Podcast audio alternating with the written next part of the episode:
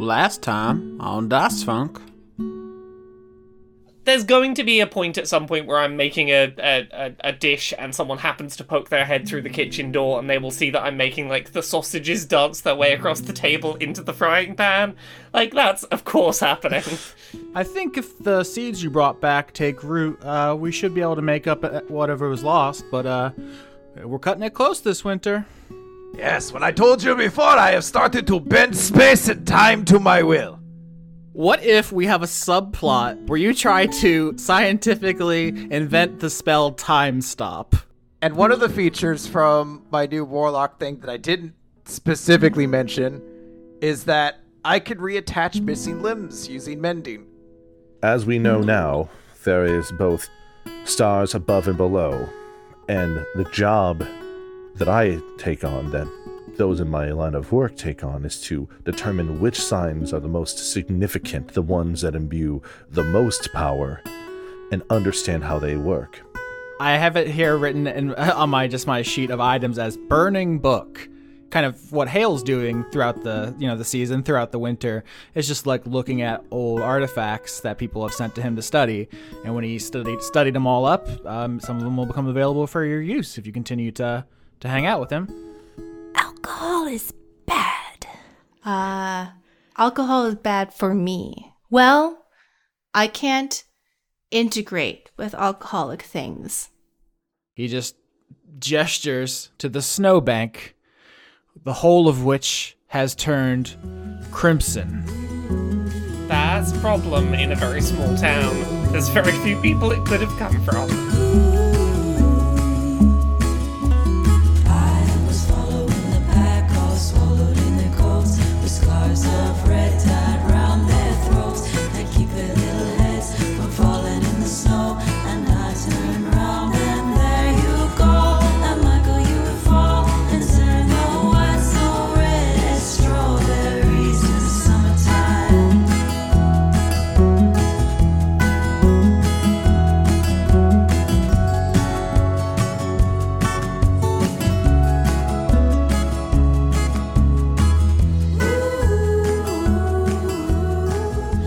Just don't want to be a person anymore, and slime lets me do that.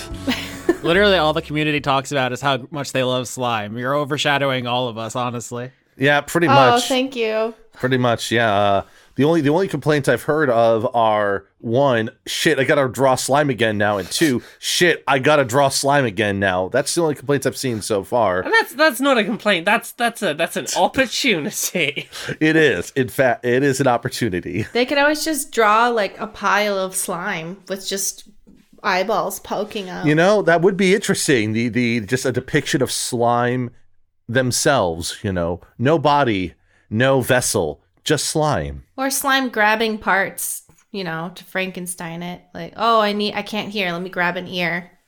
So let's jump right in. Last we left the adventure, uh, the moist signal uh, was blown again by the governor, who summoned you to a mysterious red snowbank.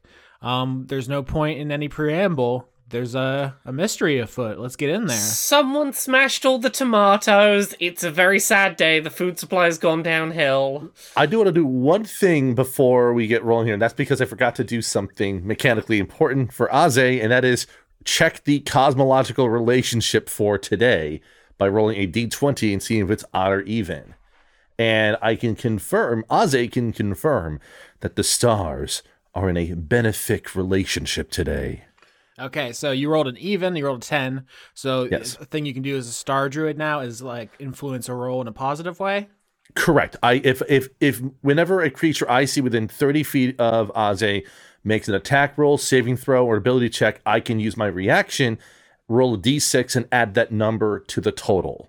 Okay, so basically, as we fade in on this, uh, you know, I was gonna say crime scene. You don't actually know if it's a crime. As we fade in on the scene, though, you, you're like you're checking your star maps, kind of like just checking your phone to see what the weather is like today, and you're like, Exactly. Yeah. yeah, Like Oz- Ozzy pulls out the, the the star map, just sort of looks at them, consults, is like, the stars are in a positive relationship today, so that should bode well for us. I, I hope they're happy together. In that nice little positive relationship. I ship the stars. They're gay. Yeah, all of them. All of them. All, all the stars, all the stars are lesbians and they're in love with each other. They're, they're all in one big polyamorous lesbian relationship. I'm glad you understand. Just like the Asari. You have, you have your star doll collection, and they're all they're all lesbians living in the same house. You get your star playhouse and just put all the stars in there. I mean, I would read that fan fiction. No, it makes sense because you know, have you seen the movie Stardust? All the stars are girls. Mm-hmm. You know, and it makes sense. Just like the Asari, where the Asari are like, "We're not women. Stop calling us women," and you're like, "We got boobs." So we're, so we're all we're all gonna have a good day today because all the the stars are having a good lesbian polyamorous relationship. Good to know. Indeed. they they understand love differently. They just all love each other. Mm-hmm. right, now I'm thinking about it. So, given the situation in front of us, we have this bank of snow and it's covered in red, soaked in red, uh, saturated in red like a snow cone. yeah, someone got the red syrup all over it. Aze is going to approach the snowbank just to kind of look at things a bit closer and potentially smell it to see if there's an odor that comes from. Yeah, I love you. You word things very carefully so you can use your wisdom stats and not your intelligence stats, and I love that about you, Skitch. So that's per- it's perception to sniff it, where otherwise you would have said I want to look at it, and I would have been like investigation, and you're like, oh, I've played this game before, actually. Well, uh, that's a 10. Nothing too remarkable, but I'm just. Is there any like pronounced odor about the snow? Uh, with a ten, I'll say no. I think an average sniff, especially with the the weather setting in. So uh, not every arc's going to be like this, but I'll say this arc is going to be f- defined by a snowstorm that is really starting to kick into high gear. Like I think you've tried to say something to the governor as you're standing over it, and you he just you cannot hear each other over the the whipping wind. Is there gonna be like a wind noise added in post to kind of make it hard to hear? Are you gonna call Christopher Nolan here? No, I don't want to annoy the audience. I'll just remind them every once in a while that this is the this is the Fargo arc where you're just trying to solve snow mysteries over the you know while the weather tries to kill you. Uh, Well, are, are there any plants poking up through the snow or around the the around this vicinity? I would love for you to use talk to plants to give the plants to, to narc on the situation. Let's roll nature before I answer that question. Twenty. 20 is incredible. So uh, I think what I'll say is that we've established that there are the the plants that can grow on the farm. Um, we we characterized a lot of them as just being like uh, ice resistant versions of earth fruits and vegetables. Just me and Laura just saying like fossil sprouts and whatever cucumbers. Uh, but I think the the other thing we established that there's a rare kind of flower that grows on this mountain. Uh, Mari uh, improv that during the graveyard scene. So I think probably what has happened here is that one of those has you know come loose, has been blown up by the wind, and is, has has stuck into the the snow nearby. So at the twenty, I'm going to say there is a plant here. It's not, it is There not, is a plant. yeah, it's not growing here in this random snowbank in the middle of the village, but it has been blown by the wind from the graveyard. And this is like a, a bluish. It's a very beautiful flower. Um, Mari, if you if you remember how you described it, you can feel free to chime in. But it's yeah, it's been kind of it's been freed and has gone on a little adventure.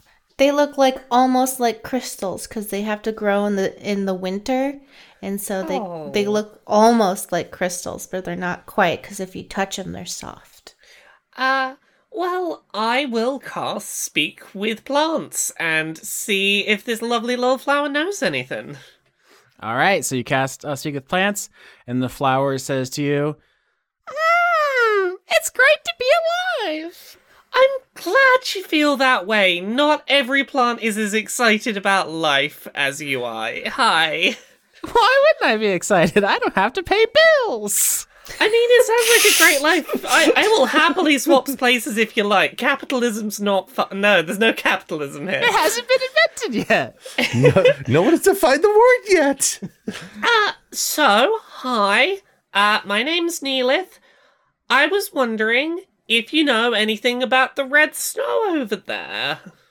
Mm-hmm. I think the the flower who doesn't it doesn't have eyes or ears or nose. I don't think it can uh, perceive things in the very clear way that would be useful to you right now. But it does have uh, pl- plants are aware of chemicals in the air and so forth. So I'll say, Maybe like the ground vibrations. yeah, yeah. I think it probably says some stuff to you that if you rolled lower, you wouldn't be able to suss out. But it's like, uh, you know, on the northerly breeze, there was uh, some spores or something, and you're like, yeah, north is that direction. Okay, I think that uh, there the two things that left this scene are going in two different directions. One uh, leads you to believe the thing that left uh, went in the direction of uh, the bar, the bartender Potter's uh, place of business, and the other one leads you to believe that that person or thing went in the direction of barber surgeon Venta's place of business, which would be, I guess, the barber shop slash surgery That, theater. that's that seems very on the nose for for for blood sighted.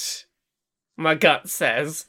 yeah, I think that that strikes you as a notable clue if you're taking notes on this mystery. yeah. Okay. Uh, well, thank you. You've been a big help. Do, do you? I. You've not been existent very long. Do you have a name? nope. Well, where would I get one? Is there a name store? Would you like one? That seems like a lot of baggage. I prefer just vibe. No worries. I'll leave you to it. Have a good one. I've never heard of taxes. I'm just vibing. It's all good. Nobody said anything about taxes. I know. That's what I'm saying. I don't have a name. I don't know about the the trash in the ocean. I'm. s- I, life is great. Why would you ruin that for me? Now I'm just thinking about Pathfinder's uh, video from uh, Apex Legends when someone says, "I want a name," and Apex and Pathfinder says, "I want one too." What is it? Just right back. I will I will leave this flower back to their business of just vibing without attempting to give them a name and therefore make them an NPC we can come back and visit later. Yeah. Nope. I'm gonna die in a couple minutes, and I'll have lived the best life anything has ever lived. Hundred percent satisfaction rating. Five out of five. Would live again. Five out of five would die again. oh, Neela's gonna have to come back and water this plant now. All right, so that very successful, Neelith. I think you have uh, two leads with a twenty on the nature. the obvious answer would be barber, blood, slicing. I mean, if I. Hmm, is that too obvious? I don't know if that's too obvious. As far as I know, Venta has done bloodletting as a practice in their facilities, but it'd be unusual to do it out here in the elements.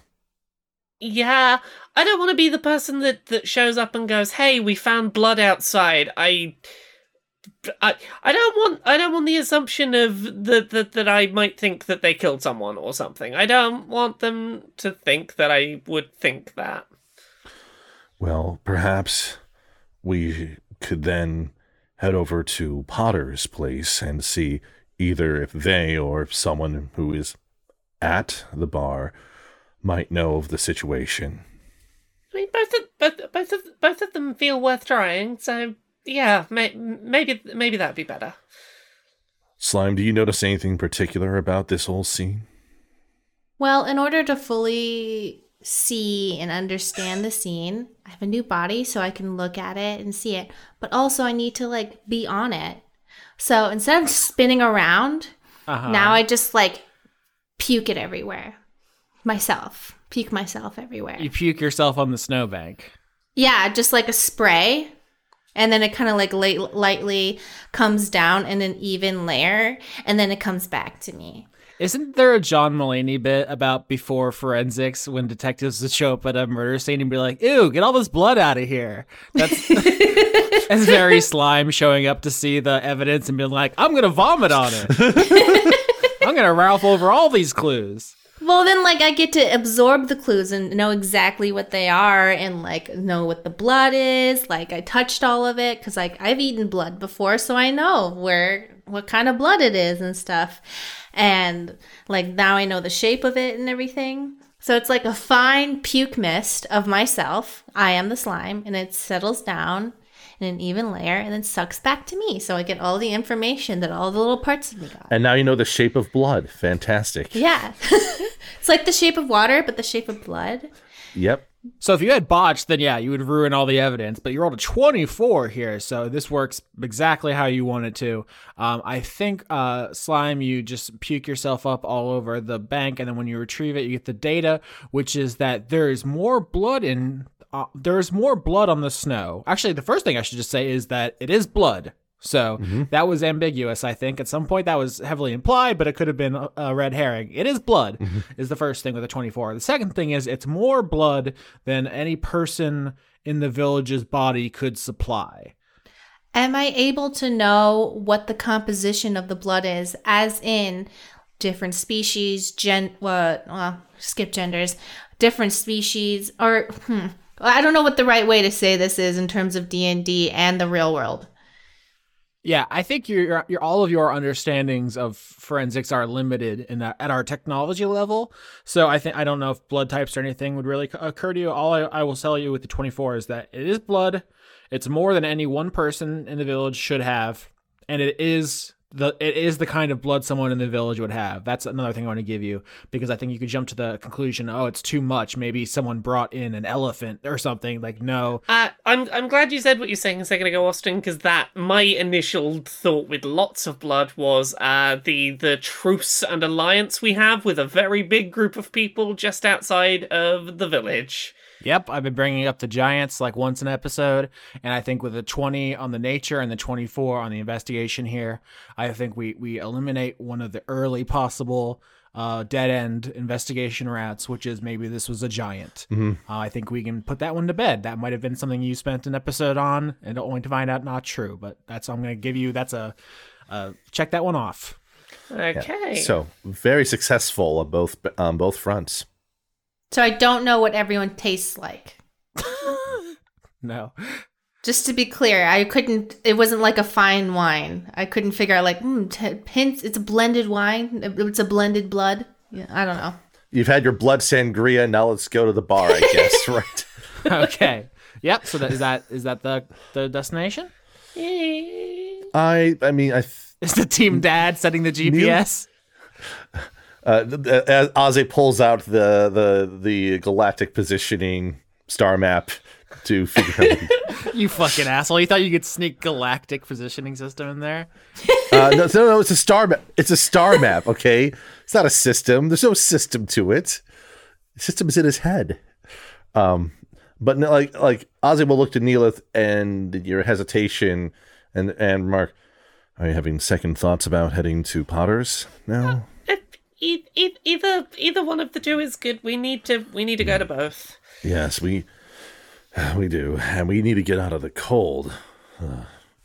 Okay, so it sounds like we're going to the bar. So I will describe the place first, which is actually in the center of town. It's the most uh, like trafficked area. This is where everyone who comes through uh, goes to drink during uh, the summer and during. I would call it like season. That's what I call. That's what we call it in Florida. During season uh, is when everybody's there. Um, it- but right now with this, the whole village snowed in. It's a ghost town in the in the center of the village, and the entrance to the bar is not very conspicuous. There is just a a, a, a square of ground here, which is strangely not having snow pile up on it. It's just this big rectangle on the ground, which uh, is obviously magically protected in some way, and there's like a sigil uh, that has been carved into the the foundational stone here. And all of you know that if you go and stand on this sigil, um, it's it basically scans you, and then the, you will be lowered into the bar, which is actually underground. Ooh. Uh, so if you want to get warm and get away from these icy winds, what better place than a nice, cozy underground bar? Uh, if you you all you know go over to the sigil, stand on it, it scans you. Just just checking for you know curses, vile magics, so, stuff like that. That I'm, I'm I'm picturing like this is the system for keeping underage people out of the bar. So now you're too you're too young to come in. You didn't pass the scan check. yeah, I think that's exactly. It's like if some wizard created this, be like, I must keep the demon lord necromancer Zorxa Morpholef out of my cave. But the Potter just bought it and was like, yeah, it's just gonna card people for me.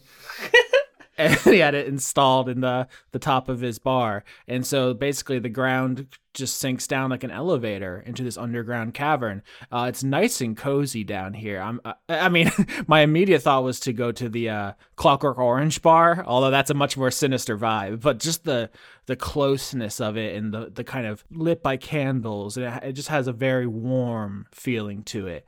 So that's that's uh, Potter's bar. I think actually it needs a name. I think it's called uh, the Dogberry. Mm. Hmm. Uh, now for actual the bartender himself. Uh, the bartender's name is Potter. He is a bugbear, which uh, many people are disappointed to learn is not half bug, half bear. I mean, you could make it be that. You have that power. Whoa, he's kind of hot. Thank you, Mari. I like the hair. Yeah. Big hands, big feet. I'm Yeah, seeing. Yeah, we hands. Yeah, we hands. Handsy hands. Uh, listeners, these hands are Ah, these these real big. these hands like el- elbow to fingertip is hand. Like these some these some hands. These hands can. The, imagine big hands and go bigger than that. That's how big the hands are. Like, like I want you, I want you to imagine the biggest hands you've ever thought of. No, bigger than that. Yeah, and You're big still feet. halfway there. These are good hands. Those What we're legs are saying tr- is, those, those big. are some those are some tree trunk legs as well. okay, so I should describe bugbears for people who aren't read up on the lore. Uh, bugbears are actually the third kind of goblinoid. Glob- goblinoids is a family which obviously includes goblins, hobgoblins, and bugbears in uh, ascending height order. So goblins are the smallest, then uh, then hobgoblins, and then bugbears are the biggest. Uh, but actually, what they are notable for is being furry. they're very they're basically Bigfoot adjacent, I would say. Is that fair? Yeah, that's that's pretty fair. They they look kind of like what if werewolf but all the time. I'd say in the lore, the, the, the other defining features, they love ambushes. That's like as a monster, their thing. But like this is just a guy. Also, in a previous season, we did establish bugbears were the uh, g- generic uh, beauty standard of our universe in the sense that like if you're one of the stereotypical hot guy in the Dice Funk universe, it's a bugbear. and I don't know why. mean, I mean, looking at this art of Potter, yeah. He's a big hirsute man. Um, he's he's. he- He's if you're into that, this is uh he's not quite a bear. He doesn't have like the tummy for a bear. He's in good shape. He's he's he's a, he's a he's a powerful man who looks fed up with your bullshit. He's a bear twink. Is that anything? Um. Okay. I think I think you might be inventing words now, inventing word combinations here, but uh, I think it makes sense. I mean, twink and hunk is twunk, right? He's a twunk. I'm sorry, this isn't my community. I'm just I'm trying to learn. I'm trying to be better. Um, a, a blink, a blink. Is that what would it be then? Uh, so, in addition to being a furry man with very big hands, uh, he has the kind of uh, pointed goblin ears. Uh, he is wearing a it looks like a Starbucks uniform. To be honest, TBH, it looks like the green collared shirt and white apron of a Starbucks, and also like the brown khakis. And my I haven't been in a Star- Starbucks in a while. Is that am I losing my mind? Uh, you say barista, like be, between barista and bartender, is kind of like the the blend of the look there, which you know, I think I think matches. Yeah, it's very very barista vibes. He also has uh like his head shaved around uh almost like a top knot, like a samurai. I guess it's a man bun kind of is the more modern thing, but I immediately was like, Mm. you know, cuz he's very furry and then at the top he has this notable ponytail, right? Yeah, yeah. yeah. I've bought weed from this guy before. I- Big hands, ponytail man. Bought it around the the back of Epcot Center. Shut up. Deep lore, deep lore. Deep lore. Uh, so the party stands on the sigil. The ground uh, basically welcomes you in as it slowly lowers, and then you can step off the platform, and the the ele- uh, I'm calling it an elevator, I guess, goes back up, and you are in the cozy uh, bar known as the Dogberry. I'll say that the the in addition to being kind of like a dark, close, homey, warm uh, vibe, uh, the other notable feature of this, besides just the you know the bar and the shelf behind it with the, with the drinks on it is there is a big sash hung up behind the bar which says governor Oh. Do we, would would we know in character if he previously was governor? Um, that's a history roll. I'm only looking for a 10. I think an average amount would let you know that. You know, D20 plus 6 for Aze. That's a 23 for Aze. Whoa. Uh, fourteen for Neelith. Yeah, big success all around. I'd say that all of you know that. Yep, the previous governor was Potter. Uh, the the village of Grendel has a political system called sortition. Does anybody know what sortition is? Ooh, I've heard of it, but I don't remember it.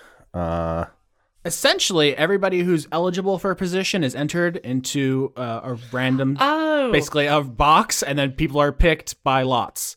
Uh, this No, Austin, that's called a Hunger Game. okay. so th- this is this is um being in charge as randomly assigned duty as opposed to popularity contest. Hundred percent, yeah. It seems a little wacky to, when you just hear about it at first. Uh, it was actually used in like ancient, uh, I think Greece or Rome. It, was, it has been used uh, in certain situations. The benefit is that it's very hard to be corrupt when you can't really uh, wheel and deal your way into power, and you can't you can't be held to like you know corrupt promises because you know you, you don't have a constituency. Uh, also also incentivizes everyone in your society being uh, kind and well educated because you never know which person's going to be in power. So you want everyone to be a respectable, upstanding citizen. Uh, obviously, the downside is sometimes people are assholes and you don't want to randomly get uh, a, a monstrous person thrown in there, which is why it's not like really used in any meaningful capacity anymore. Uh, but with a small village like this, where everyone looks out for each other, uh, the the mantle of governor is passed by just a everyone's name goes in a hat, and you pull one out every five years. Can I roll a history check to know when the last governor was picked and what GG did before he was elected governor? Um, yeah. So we, everyone just rolled history. We got a twenty-four. That's very good. So I, I don't want to make anyone roll again. That's you know I don't want to uh, botch fish. Um. T- so to your question, uh, Governor Gigi was only become governor very recently. I think it was mentioned in like episode two that establishing the Moist Watch was like one of his first things, and so he has like a lot riding on your success because it's kind of like his signature policy po- proposal. So what you're saying is is that like three or four episodes from now we're not going to have a hat drawing and I'm not going to get to be in charge for the rest of the season. That would be very funny. I mean, I could definitely see something happening with the system. It's in place, so it's it's uh you know nothing's off the table. But uh, the idea, which is I think to answer Chris's question, uh, after Potter was the governor, he is now the bartender in town, and previously Gigi was a teacher, a school teacher, uh, and now he is the governor. Where's the box? The box that names are pulled out of. Yeah. I as- I assume that it's not one specific special box, although I'm open to that as improv. I just imagined that everyone got together and you just someone just supplies a box and it wasn't like the sorting hat. Um. Well, I, I think it's a uh, what was the name of the hat in Mashle? I'm to the point right now where I just replace all Harry Potter uh references with Mashle references because it's better on my soul. I all the- I've literally only ever heard the word Mashle because I listened to your podcast, There Chris. you I've never heard it in any other context. I know it's a manga you like. It's about punching bad people. Okay, well I'm on board. that, that's a pretty good premise, honestly. Yeah. Okay, so I didn't have anything necessarily planned for this, and we are getting sidetracked. But I want to say, if Chris slash Genius of Grendel has some notion that the vote was, or not the vote, if the sortition was tampered with, if there's like a box that has been charmed somewhere in a vault, I'm open to this as a thing to explore. I would say right now, with just a history check standing at the opening of the bar, none of you know right off the top of your head. But if someone wants to write that down and look into it, that's the show. Is we, we tell a story together. Noted. Noted, he said darkly. The box. the mother box. We need the mother box. uh, can I just double check? Potter's pronouns he him? He, him. Yep. Cool. Yeah. Okay. Uh. Okay. Neelith is gonna head over and just go. Um. Hi, Potter. How how are you doing? Oh, okay. So, uh, interestingly, we talked about the bar, we talked about the vibe, we talked about the sash. You do not see Potter right away, but I think as you enter Oh. and you like walk deeper, you do see uh, a furry foot sticking out of like a booth, and the the body of Potter like lying kind of away, f- facing away from you, stuffed into like a booth seat. You all, uh, all right down there? He does not respond. I nudge his foot. okay. Uh, medicine check. Oh no. Oh, oh, oh, oh, oh no. Mm. 22?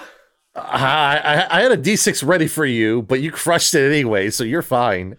Yeah, 22 is perfect. So, Neelith, uh, you kind of scoot over with your face tentacles. You see Potter laying in a booth in the bar, and you reach out and tap his foot lightly. And I think um, you, the, you when you touch him, you feel a little bit of moisture. Uh, and with a 22, I'm going to say you're like, oh, blood, blood, blood, blood, don't touch. Uh, and you pull back eh, before you hurt him.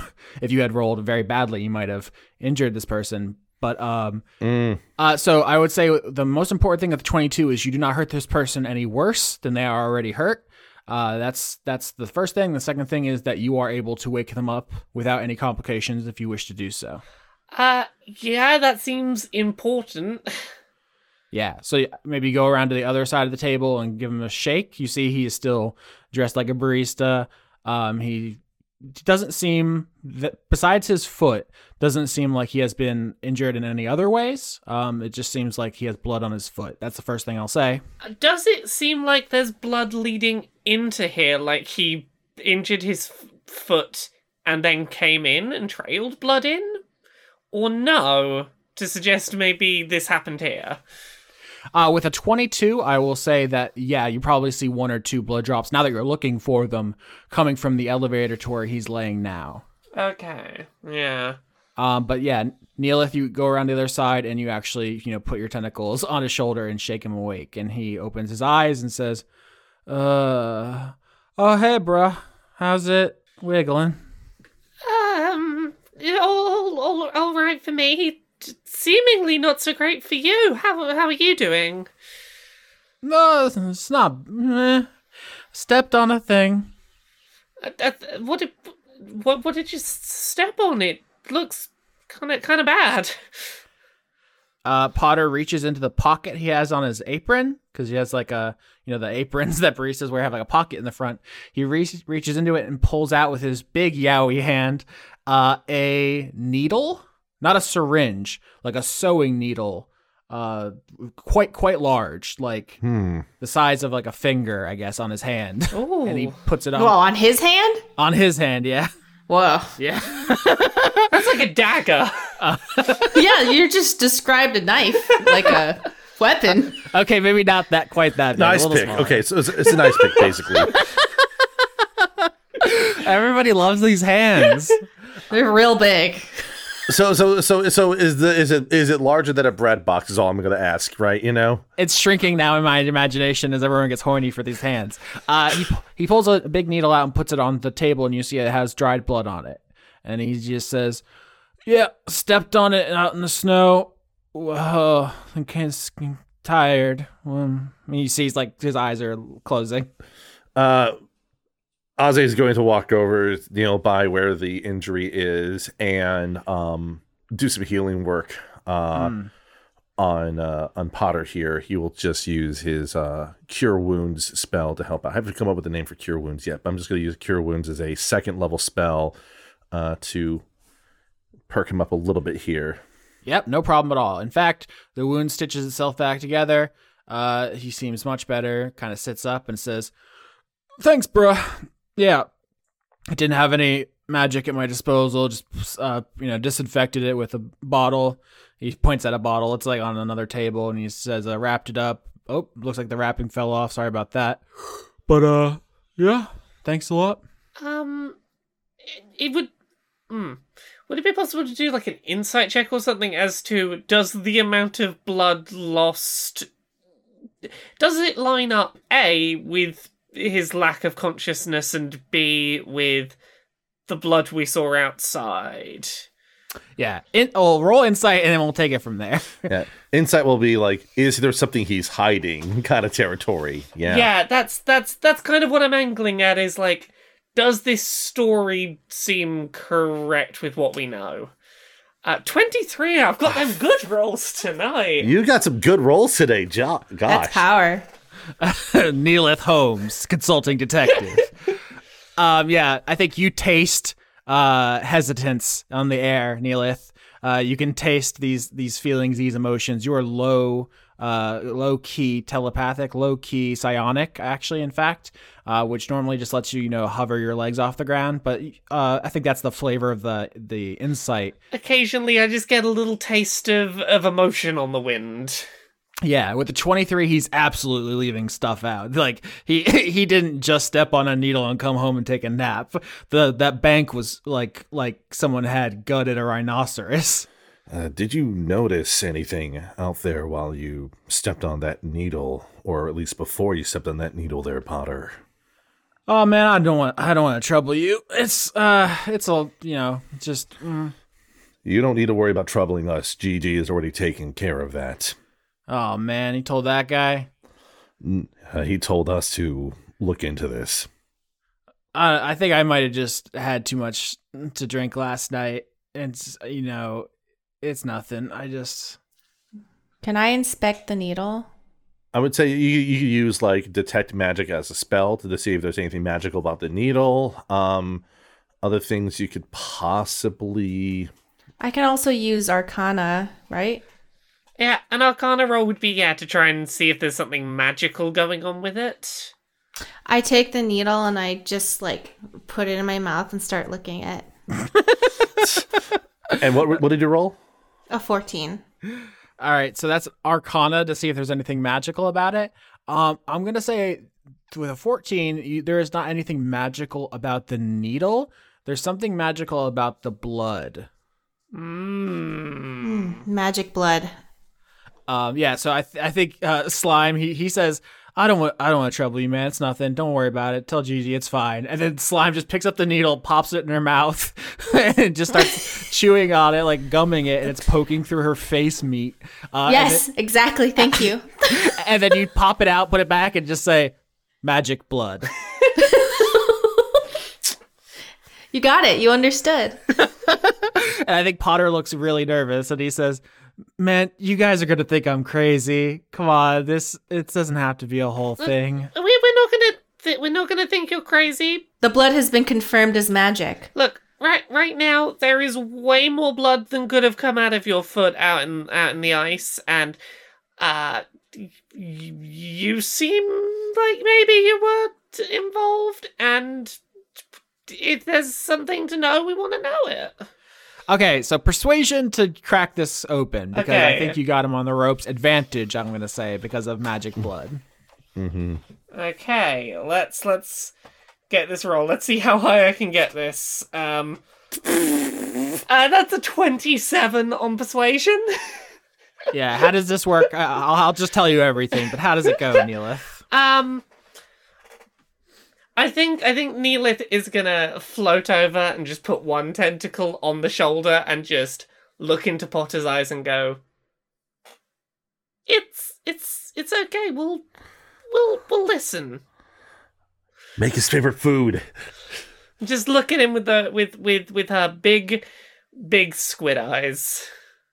Yeah, last night I was out late and I I was walking Venta home and I stepped on a needle and it just kept bleeding, man. It just bled and it bled. It was so much. I don't know. It gets all fuzzy after that. I remember coming home. I remember there was just so much blood. There was too much blood. So I thought maybe I had, you know, drank too much or it was a nightmare or something, but you all seem very serious. Um, I mean, there's more blood there than stepping on a needle would really explain, and you not being conscious seems like a lot of blood was lost. Indeed, you are a large individual, Potter, but even given your size, the amount of blood outside is more than you should have been able to lose while staying, well, alive, to be blunt. Yeah, Potter looks at Slime and just repeats, "Magic blood." Now, who in the party's going to be foolish enough to deliberately stab themselves just a little bit with this needle to see how it works? I already technically stabbed myself in the mouth, but we can go again. I don't think you have any blood though to to worry about in that case though. Oh, right. Okay. Ozzy's just going to lean over and just gingerly pick up the needle carefully in his fingers and looks it over. Genius of Grendel, do you have any idea how a mere needle could have anything to do with unusual blood, to say the least? You can transfer all sorts of things with needles. Do you want to do experiments on it? You're good at that, right? That's that's that's your thing. What if it explodes? Well, that would be a result, wouldn't it? You love explosions. Hmm. But you seem to act like it's not going to explode. It, it may not combust, but there it may cause an explosive amount of blood to eject from whoever's pricked with it. I can take it back to my place. But in return, you must all help me with my mystery. And that is What mystery is that? You have to find the box. Very well. We can investigate this box later. Now, earlier you mentioned that this looks like a sewing needle, right? Correct. So one of the things that Ozzy will mention is, do you think that this might have belonged to Marina then? very possible. What did Venta do after the after you pricked yourself with a needle? Do you remember anything of that? Oh yeah, yeah. Uh, Venta got I think got me back home. Yeah, that's how I got home. Like I couldn't stand, and I think Venta dragged me back through the the snow back to the Dogberry. We might have to ask Venta for some clarification, or we can go to Marina to see if that needle might have belonged might belong to them. But Well, Venta's place was the other place where someone had someone or something had run away from the, the scene of the blood. So I'm thinking maybe there first. we can do that for sure. Are you feeling well enough for the time being, Potter? Honestly, bro, pretty pretty messed up right now. I could go for a snack, Neelith, if you have any. Uh, yeah, yeah. Um, and I rummage around and find, uh, you know, just just just some some little bite-sized nibbles in in in my bag. Yeah.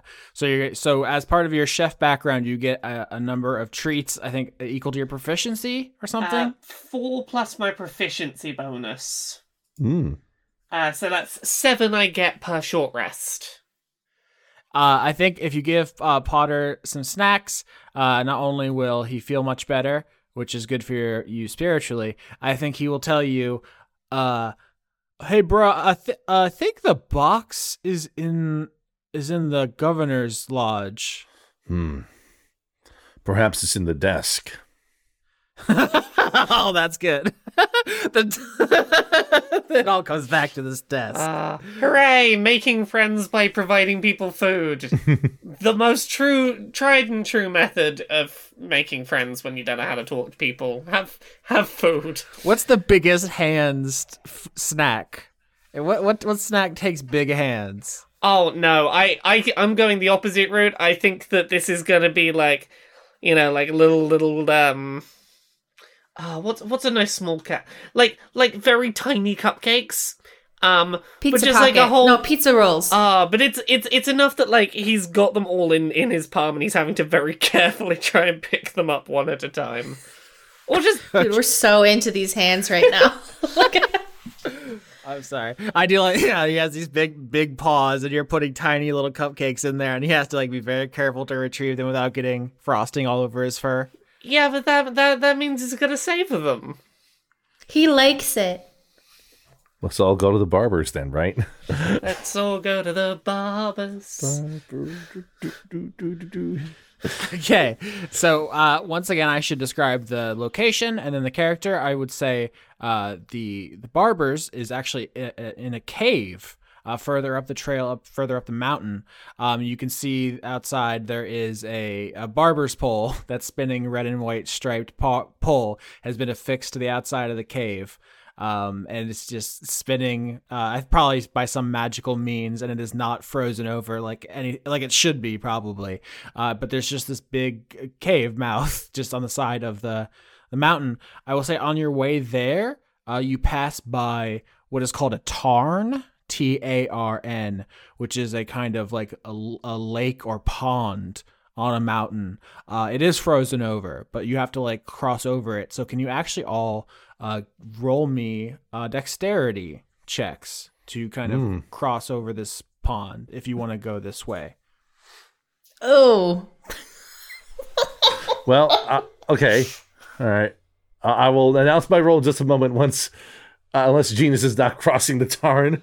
Oh no, I'm not crossing the Tarn. You're insane. I'm going to activate my jetpack and fly over. Uh, I I rolled a seventeen. Uh, Neelith just floats over because psionics. What by what by what possible mechanic do you have a jetpack, homie? Uh, by the spell Fly. Okay, as a warlock, you just took fly as a uh, invocation. Uh, no, I took it as a regular spell, I believe. Oh, okay, so you do have to burn a slot on it. Yeah. Okay, so you come to this uh, frozen pond, and it, it is so deeply frozen. People cross over at all time. You're not worried about falling through necessarily, but it is very slippery, and there's a great chance of like busting your shit open. Uh, so we got a four, a six, a seventeen, and a jetpack. I, I'm going to use a reaction to give Slime a bonus d6 on their roll of six. oh, So they actually rolled a 12. thank you for your sacrifice. Now, was that the positive star? Ma- Yes. Uh, yeah. Okay. Yeah, So- that, that, that was that was the that, the stars aligned for Slime to give them a more graceful passage across the great expanse of the Tarn, its surface reflecting the sky upon us in its uh, mundan- mundanity. You know. Okay, so the genius just turns on the booster rockets and goes over it. Everyone else is slowly making their way across, and it looks like slime is about to kind of spill out and go s- slish sloshing, slip sliding away. And suddenly, like the uh, what's the word I'm looking for? The constellations like appear on you and or start reflecting on the ground. Yeah. Yeah, big sticky strings come out of me and they just start like pulling me across. Yeah. And then Aze, meanwhile, rolled a four, so he probably just eats shit, you know, just Slime grabs onto him and sticks him onto her, their back and slime. and then just not until he's at the indignity of just into the ice. well, you also have to suffer the indignity of being strapped to my disgusting slime body as I slither across the tarn. Okay, so the party makes it across. Now, yeah, dur- during the summer, during season, there's like other alternate paths here, but they've all been snowed out. Uh, so that's that's why you have to take this more dangerous route. But you all make it. No one takes any damage. So you reach the mouth of the cave. You know, inside is uh, actually a pretty hip barber shop. Um, it has all of the the amenities that this time period allows for such a thing. Um, Venta is going to take quite a bit of an introduction because he is a bozog. A bozog? That sounds like an interesting. Oh, what a little man! That's that's not a thing I've ever read about in one of the canon D and D books. What it was that? A bozog is a thing we made up on this show. I believe it was actually uh, fleshed out in illustrated form by a, a listener named Becky. Um, we came up with it kind of as a joke, and it's taken on a life of its own.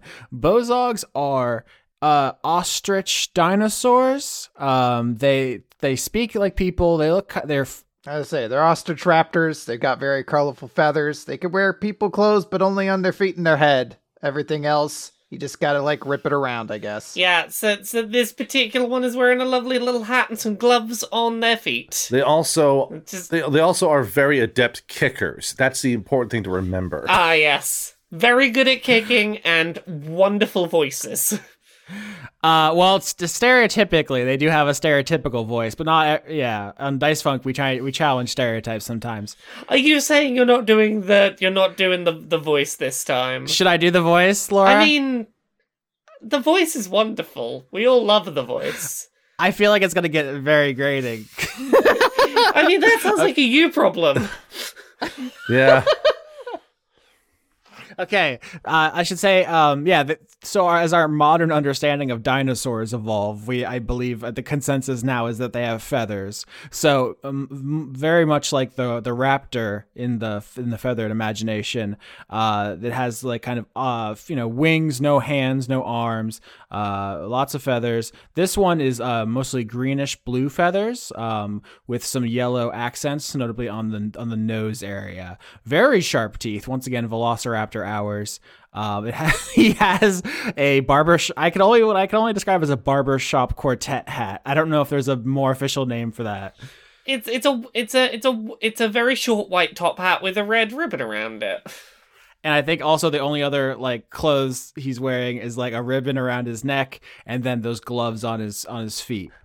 I, I, I'll read off some of the official names of that hat: a, a boater, a straw boater, basher, skimmer, the English Panama, uh, caddy, Katie, uh, uh, a canoetier or a canoosier, I think, summer, sennit hat, or in Japan, a can-can hat or a suruken. Why does one hat need that many names? Also, uh, when you hear ostrich velociraptor, um, f- more adorable than that mu- that name might suggest. These are lovable. These are lovable friends. Think of the cutest ostrich velociraptor in your head. It's cuter than that.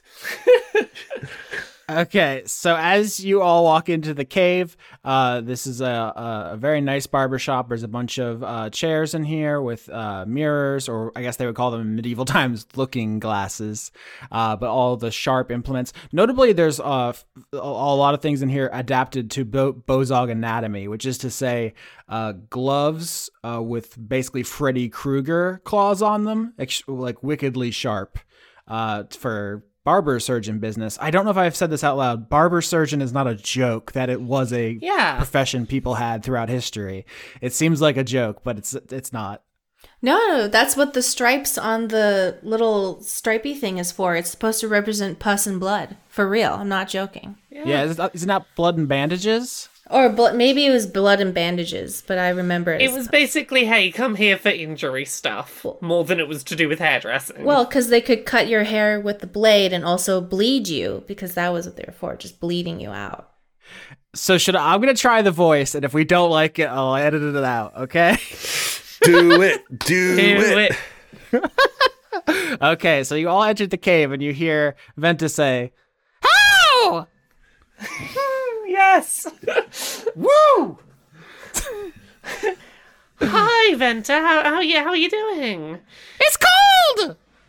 Uh, y- yeah, it's only gonna get colder.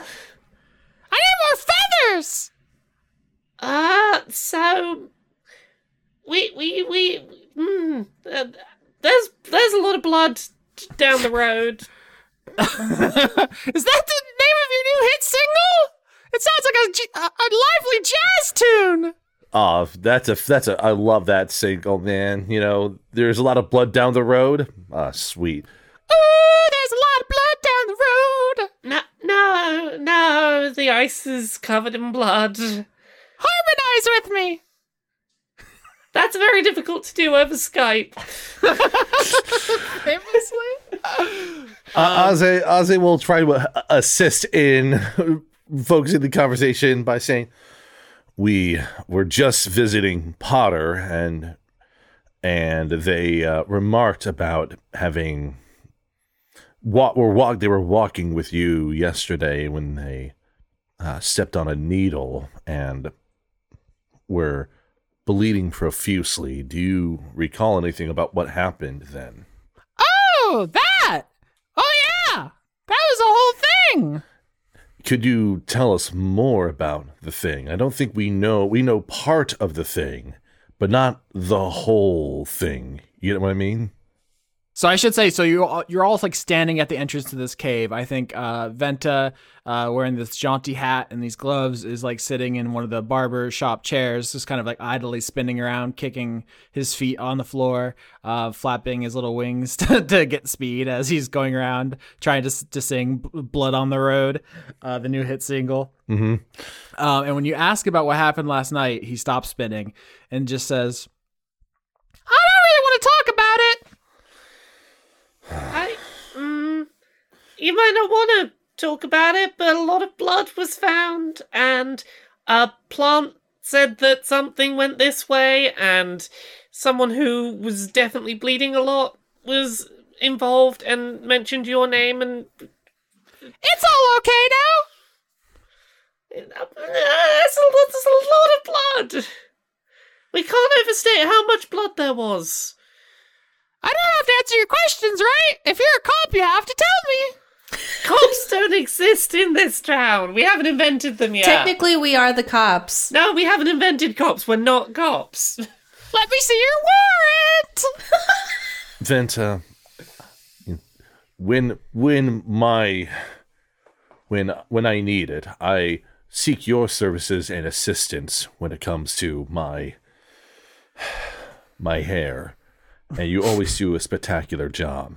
And in this instance, I'm all we're asking for is yet another spectacular job from you in helping us reach an understanding as to what happened. We're not trying to get anyone in trouble. We just need to know what happened. So if we can do something or if we should do something, we can decide uh, carefully and with without jumping to any conclusions. Well, while this is going on, while Arze's saying all this, um, Neelith is in the background casting detect thoughts on Venta. Ooh, ooh, Oh. Okay, yeah, interesting. Um, so detect thoughts lets you see the surface level thoughts of a, a character essentially without a role, and then if you want to get deeper level thoughts, you do have to make one. But for the surface level thoughts, if you if you're during this conversation about all the blood, I think you were getting like uh very qu- quick snatches of like visions, just like crashing, violent, quick cuts, like a Paul Greengrass film of uh, blood on the snow and dragging uh, Potter and uh, like running and the wind whipping and like getting snow in your eyes and falling. And it's just it's just like this montage of like an action scene where you can't quite see what's happening. And it seems pretty tr- traumatic and upsetting. And Venta is trying to play it off like it's fine now, don't worry about it, and it does not seem like that when you get these images on the surface level thoughts. Neelith. Venta, if I may, we are not, as you say, cops. We are volunteers and unpaid and have no government to reinforce. So, therefore, your perception of cops is not a threat to you. Now listen. Now listen. Not all constellations are bastards. Okay. Oh come on! I listen. I had to force the joke in there. Anyways. I think we're at the we're at the point of another persuasion check is where we are. I, right. I, I think not with advantage now because you haven't really done uh, Sure. anything for to work to to work yeah to work them up so i will do the Ozzy rolled a seven i'm going to invoke the uh hobgoblin racial uh ability saving face um to grant a uh bonus to the roll based on uh, how many allies are that he can see. So there's three other allies, so it's a bonus of three to make it ten. So it's not 7 it's probably not gonna be much better than that. Is all. Oh, uh, so what I got, oh, before I get to that though, I should real quick say you can always find my work over at patreon.com slash weekly manga recap. My name's Chris. I'm going to be playing the genius of Grendel. Uh, artificer slash kind of warlock kind of thing comes in, goes. Uh, and I think, what did I roll? Chris, we love you. I think it's a nine. Somehow, slime has gotten a 15. Um, Neela's got a 20. okay, I think we need to maybe consider the fact that Laura might be cheating somehow. I think she's juicing. She's on D and D steroids. Hey, I, I, th- I, th- I think I think what it is is that I think that uh, Neelith has uh, expertise in persuasion. Is that true? yeah, expertise in persuasion um, on a character that is a charisma based class. Right. So it would actually work out mathematically too. Yeah. That Mo- most 10. of today's rolls have just been good luck, but the persuasion ones, um, yeah, ne- Neelith is good at being persuasive. I like that slime rolled poorly on all of the ones that they would do really good on, but this one, persuasion, the one thing slime is bad at, they got a 15.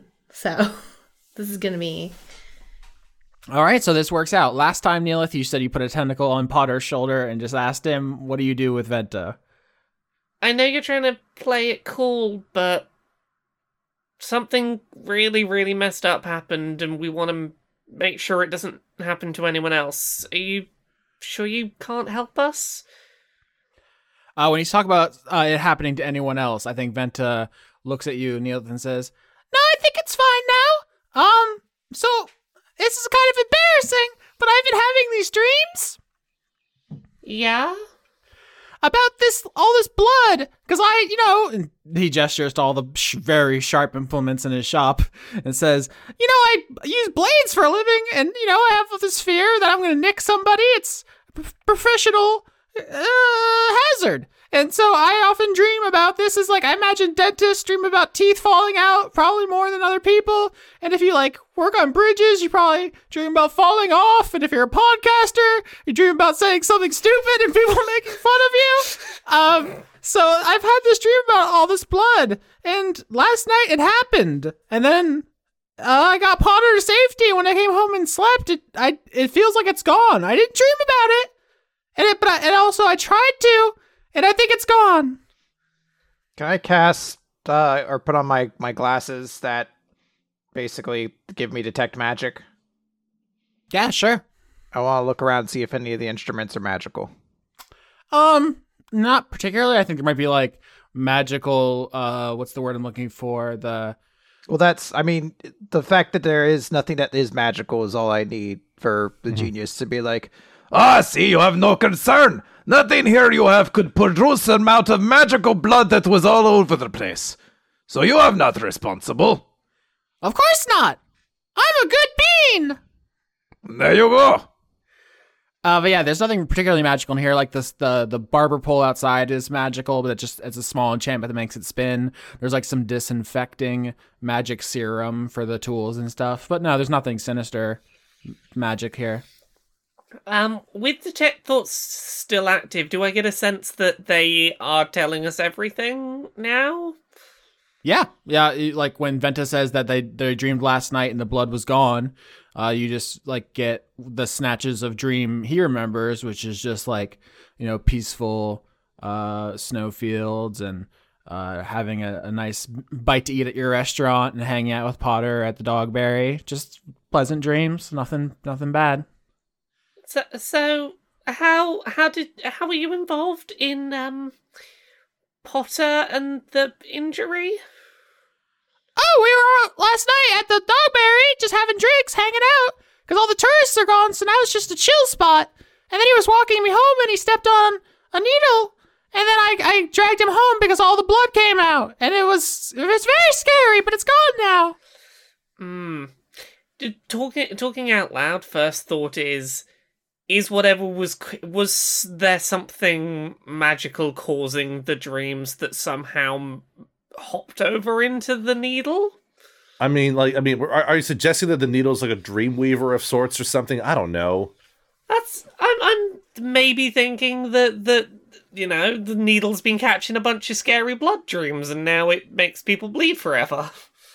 Well, I think that's definitely worth of like pursuing as a clue. I mean, uh we don't have we don't have the investigator uh class in D&D. That's a Pathfinder thing, but pursuing a lead feels like feels like it's worth investigating further for sure. I'll say previously brought up uh, taking it back to the genius's shops to do experiments on it. I feel like that was a perfectly good. I just want someone to bleed for ages for no reason. Thank you for your uh, information here, Venta. I do need to make an appointment for a later date. Even in the winter, I need to make sure that things don't grow beyond manageability, I'm gonna get all your sexy right. as you usually do, or always do. I don't think you've ever made a mistake with my hair in particular. Slime, we have to do something about your complexion. Nah. What's wrong with it? You literally have holes in your face. Don't listen, slime. You're perfect just the way you are. The concept of attraction and beauty is foreign to me and unnecessary, for I have myself. And that's the most beautiful thing of all. I'm an entire colony of individual cells that speak to each other at all times. I don't need outside validation. Well, I reproduce by budding, so like we all have our own things. Oh god, I forgot about the budding bit. What is the what did the what's the budding? Th- that's that's how um that's how bozogs uh reproduce by budding, you know. What is budding? It's like how sponges reproduce. I think. Yeah. Yeah. Do you oh do you just like squirt your semen into the air and then like you hope that it No. No. Basically, imagine like if if imagine if a bozog just started growing another bozog out the side of it, and when there was enough of a bozog, it would just sort of fall off, and there's another bozog there now. Oh, I love that. Yeah. It's just like a new branch growing on a tree, and then it falls off, and now it's a new tree. Yeah, I like that. That's fun. Yeah, so Aze uh, will have to make his appointment for at a later time for uh, his haircut. okay, so where are we going next? We're going to Genius at Grendel's lab, I think. All right, on the way there, can you all make me perception checks? That would be a 22 13. from 7. 6. All right, only one success, which means the party fails. The lowest roll was six, that's slime. So you're all making your way back across the tarn on this icy river. I mean, obviously the genius can fly, but the wind is so bad.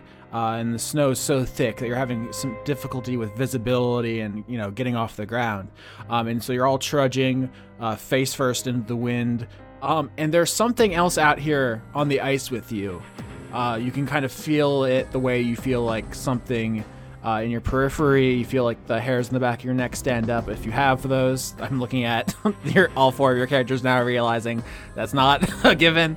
Um, but there's something out here, and because a slime rolled the worst, I think actually it grabs you and drags you off into the storm slime. Oh no! There seems to be a situation. Oh no, I'm heading off to the snowstorm! I would like to contact Bloops. Yeah, Bloops, you're familiar. The drone. What do you do with Bloops? I want to uh, analyze what Bloops has seen. Okay, can you read me from your abilities how this works? Uh, so the Sentinel drone may recall a specific creature or object that it has seen or heard with almost perfect accuracy, even among those of a similar type or appearance, and then it can communicate that by beaming uh, its thoughts and memories into my mind.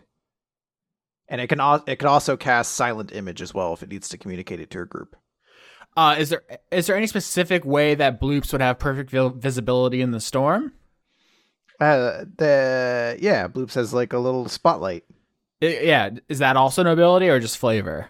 Yeah, it has it has searchlight, so it can cast light as a cantrip on itself as a bonus action. Okay, yeah. So the, visibility is really bad. You summon up bloops. You turn on their spotlight to try to cut through uh, the blizzard, um, and bloops catches a glimpse of slime being dragged off uh, across the, the frozen pond.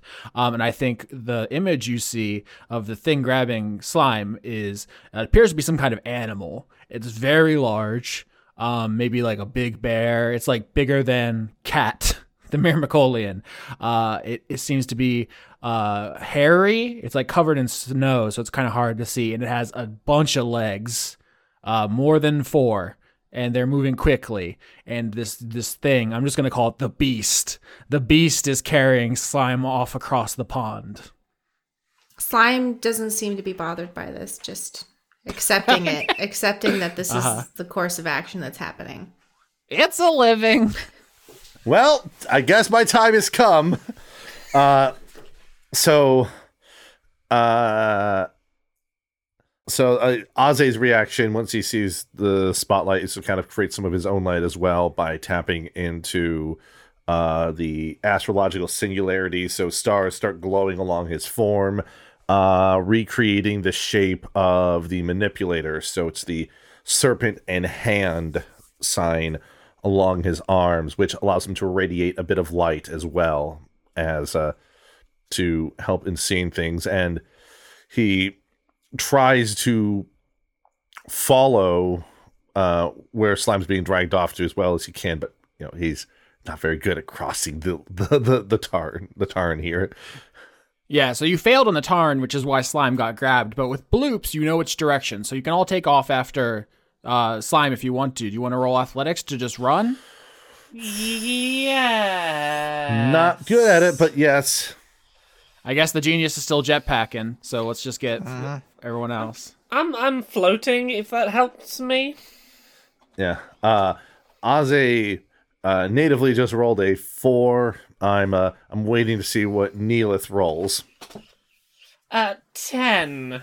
Uh Aze is going to tap the benefit to benefit Neelith in this case and slap a D6 on top of their roll to make their roll 16. All right, so how many times can you do this? Three times per long rest. All right, so you've done it twice now, which is to call on the power of the stars uh, to uh, influence rolls. Both times on the on the Tarn, actually, interestingly Yes. enough. But on this frozen lake, I think like Neelith is uh, levitating her feet off the ground and pulling herself with her face tentacles, and she keeps slipping. Her like slimy tentacles are slipping and slipping and slipping, and then you call on the power of the stars, and they're like wreathed in the you know starlight, and they just get perfect grip, and she pulls herself after slime. While Aze rolls a four and eats shit again. That's two times he rolled a four on the Tarn, by the way. Yeah, but with, with the genius using the jetpacks to bypass this roll, that's two thirds uh, pass. So you all catch up with Slime, who's being dragged uh, by this uh, beast. And I think as the the beast reaches the edge of the tarn, uh, far, far on the far side of the village, it's like on the far side of the tarn, away from the village, essentially, as if to take her, uh, you know, off into the the mountain somewhere. Uh, you all catch up. Uh, do you want to roll initiative? Let's roll initiative. All right. I don't have an image of this, so I'm going to use drip. No, that's Rip.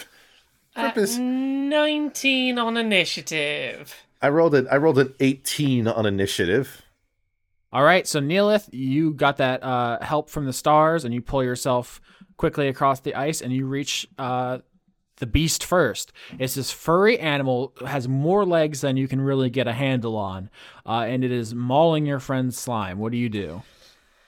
Okay, Neely is gonna open by using hypnotic pattern to try and distract this thing long enough that it stops doing a murder of my friend. Uh, so I need a wisdom save. Oh yeah. So hypnotic pattern on a failed save, the creature becomes charmed. Uh, the beast is immune to charm. Oh no! So regardless, you you kind of make this uh this hypnotic pattern. I think we discussed before was kind of you cooking something on your uh Just pan. dancing, dancing visions of food, trying to sort of lure it into a. Oh, what's that over there? And it just has no interest. Yeah, it has no interest, and in fact, uh, slime, you feel. Uh, I was gonna say the shooting pain, but you don't really experience pain in the way everyone else does. You feel a sensation of some fangs just being thrust into your body. Uh, you take damage. Oh. Uh, seven damage. Just two big fangs in some. You don't even know where on this weird furry body covered in legs the fangs come out of, but just two big fangs sink into you as Neely tries to tempt it away and it is unmoved. Uh, Aze, your turn. All right. So Aze looks at the situation and um and wants to try to make sure any efforts to keep the uh this this this beast from dragging slime away. And so they're going to tap a use of their star map to get a cast of guiding bolt on the beast for their action is this going to be with disadvantage because of the snow and such, or is this just a straight roll in this? I was literally waiting for someone to try to do a long distance attack and to say the snowstorm gives you disadvantage, but Guiding Bolt's whole thing is that it's a beam of light that illuminates, so. Well, I mean, I'm fine with having disadvantage on this roll here. That's fine. Um, if it hits, it will. But once you hit yeah, it, it will yeah. negate there. So 23 for the roll Oh, yeah. to hit, and that does uh 4d6, uh 14 radiant damage on the beast. Um, and then he will follow that up with a bonus action attack granted from his star form being the manipulator. And um, if I'm not mistaken, the specific wording of guiding bolt means that the the next attack roll made has advantage, so he'll just negate the disadvantage on his second attack with the uh, manipulator bolt, and that's an 18 on that attack. Oh yeah. So that damage there is making sure that I have that number down. And Aze just sort of lifts his hand, snow's billowing all around, and then two bl- shots of light shoot off from his star map he has currently to hit the beast for 24 damage. Yeah, 24 is a nice chunk of damage, and I think it actually responds to this, unlike the hypnotic pattern, and kind of rears up, and you see its legs kind of unfurl from the the ground, like they were kind of wrapped around slime as it was piercing her with its fangs. And you see that the best word for this thing would be spider. But it's not like any spider you've seen. One, it's the size of like of extremely large grizzly bear. Uh, the second thing is that uh, it seems to be constantly shifting. It's like it seems to have you know eight legs and then maybe nine legs and then ten legs and nine again. It has eyes almost all over its body, but they also seem to be shifting. Uh, the fur on it is like constantly switching uh, which direction it's blowing in the wind, even if the wind stays consistent. Uh, it is. I've been calling it the beast. I think I'm just gonna call it the nightmare spider now because it is a, a very terrifying thing to look at. In fact, uh, because you illuminated it, Aze, can you make a uh, wisdom saving throw? Mm. I can tr- certainly try. That would be a 26 on the wisdom saving throw. All right. Uh, not only are you not afflicted with the fear status ailment, you cannot be afflicted by this creature from now on. That is how that works. This is an arachnid terror of sorts. Yep. Uh, and is actually now its turn. I think uh, it stabs with one of its big legs down into Slime's body again. Sorry, Slime, you rolled bad to cross the tar, and so you got grabbed. um, I, I get advantage on this attack because you're prone. Mm. I know you have a very bad wizard AC, so you're probably in trouble. That's a crit. Oops. Oops. Slime. Oops. Slime. Uh, that kills me. Well, nope. I haven't rolled damage yet, so I can't. Oh, sweet, awesome. Yeah, yeah, that's just the attack roll. The damage is 14. Oh, phew. Yeah, 14. Uh, so it's it puts one of its legs through your body and then like into the ice. Just stomps on you. I'm okay with it. I I just accept that this is a new experience, and I just look at it going through my body. Uh-huh. Uh Genius of Grendel, it's your turn. I would like to use my warped reality ability to bend space and time to stab this thing with the needle. Oh, okay. Walk me through this. So I'm going to grab the needle and I'm going to reach out and as I do it, the gears that are my my uh arcane focus will will spin and my arm will look as though it's stretching out infinitely basically Mhm. until the point that it's right next to this thing and then I'm just going to jab it into its neck. Can you make me a wisdom saving throw? I can, I don't want to. Yeah. Fair enough. Uh 22, I crit. Got him. Wow. Uh, so you just lo- this thing tries to look at. I was gonna say it locks eyes with you, but it has uh, five eyes, then it has ten eyes, it has fifteen eyes, it has a hundred thousand eyes, it has five eyes again, and it tries to look at you, and you look at it, and it's trying to strike fear into your heart, and you're like, "What about Needle?" I want to cackle in excitement at the idea of this brand new experiment I'm about to start.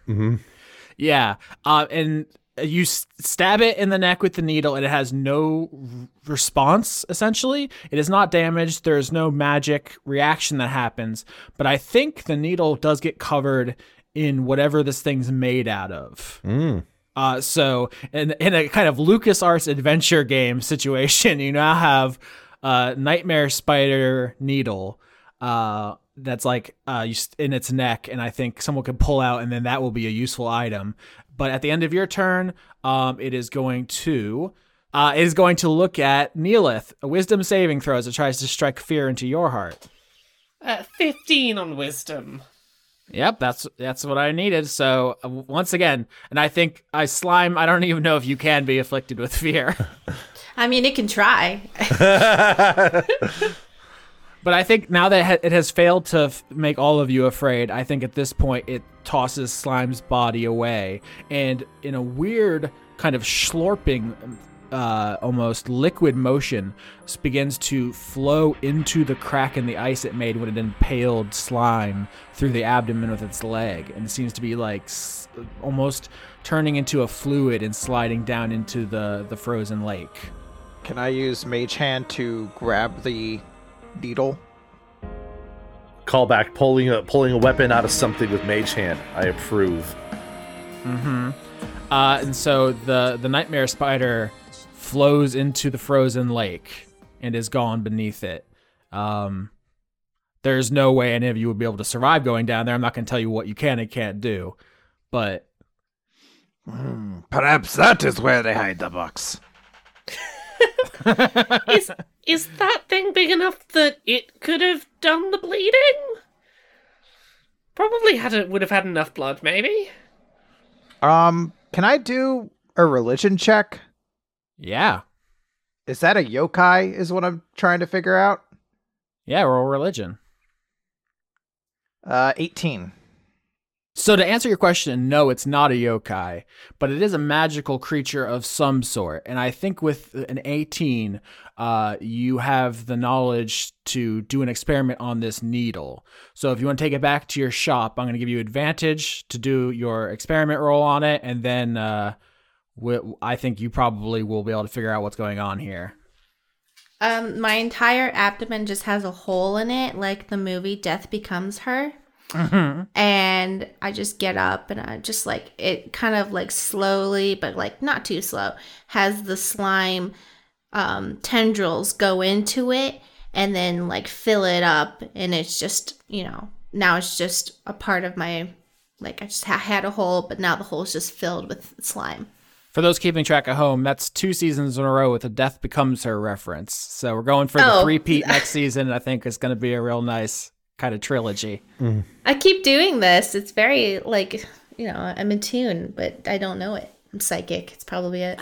Yeah, Aze will attempt to apply just a, a cure wounds on slime to help resolve some of the the damage to the systems uh, as a third level spell in this case here. So that'd be three d eight plus five. So that's twenty three. I don't think it's full, but it's a bit of the healing there. I'm at full health. Ozzy, like Ozzy, you know, the constellation just kind of pulse and shift on his on his arms as he just places hands on some of the wounds so that the cavities that have been filled with slime sort of stitch back together a little bit with the flesh that's there. And he's just like, that was that was a close one there. Thank you, comrade. it when it looked at me with those those two eyes of it I, I looked into all five of its eyes and then i thought about the thousands of eyes that it contained before it was back to two eyes and i felt my mind leaving for a moment before it snapped back I've I've got a thought about this thing. Maybe maybe it's nothing. Um Hmm. I wonder if anyone's been having spider nightmares that have recently stopped. Hmm Okay, let's cut to the genius of Grendel's workshop. I need a, a experiment roll, which is your intelligence modifier plus your uh, alchemy proficiency with advantage for the need having the needle with the stuff on it. It has like a weird, like almost like bl- black slime on it. No, no relation to our friend slime. Uh, 17. So describe to me this, and then I'll give you uh, what you're looking for. How, how does this experiment work? Uh, I like to think the genius. Uh, hmm.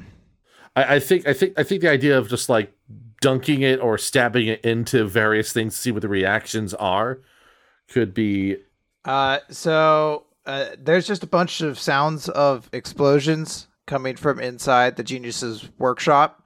Uh, like all in like different locations, like cartoon, like the building like kind of expands as these loud explosions and things like that happen. Uh-huh. And then eventually they're just going to open the door and they've stabbed themselves in the forehead with the needle Oh my and God. just say, Eureka! I have figured it out! Uh-huh. I mean, that's appropriate because I think what you figured out through your experiments is that the stuff the nightmare spider is made out of is thought. Be, be gone, thought. Well, Shut up, Laura. Be gone, thought. You should have saved that for when you, at the end of the arc when you defeat this. Uh, you say, "Be gone, thought." uh, it it seems like you've hit the needle on the head there, genius. Oh my god. Ah. So the genius recognizes that the stuff on the needle is thought, and then to to prove their hypothesis, "Sure they did." they plunge it into their own forehead to take a sample of their thoughts. And yes, uh, this this nightmare spider is literally a nightmare made real. Uh, with a 17 on the religion check, uh, you understand that thoughts can become manifested in the real world. Uh, Venta told you about dreaming of blood, and then there was just an incredible amount of blood. And you assume someone in town has been having nightmares of spiders because what is now threatening Grendel is a tulpa. T U L P A. I love tulpas. A tulpa is thought manifested in the real world. It's a thought form, and it's coming for all of you.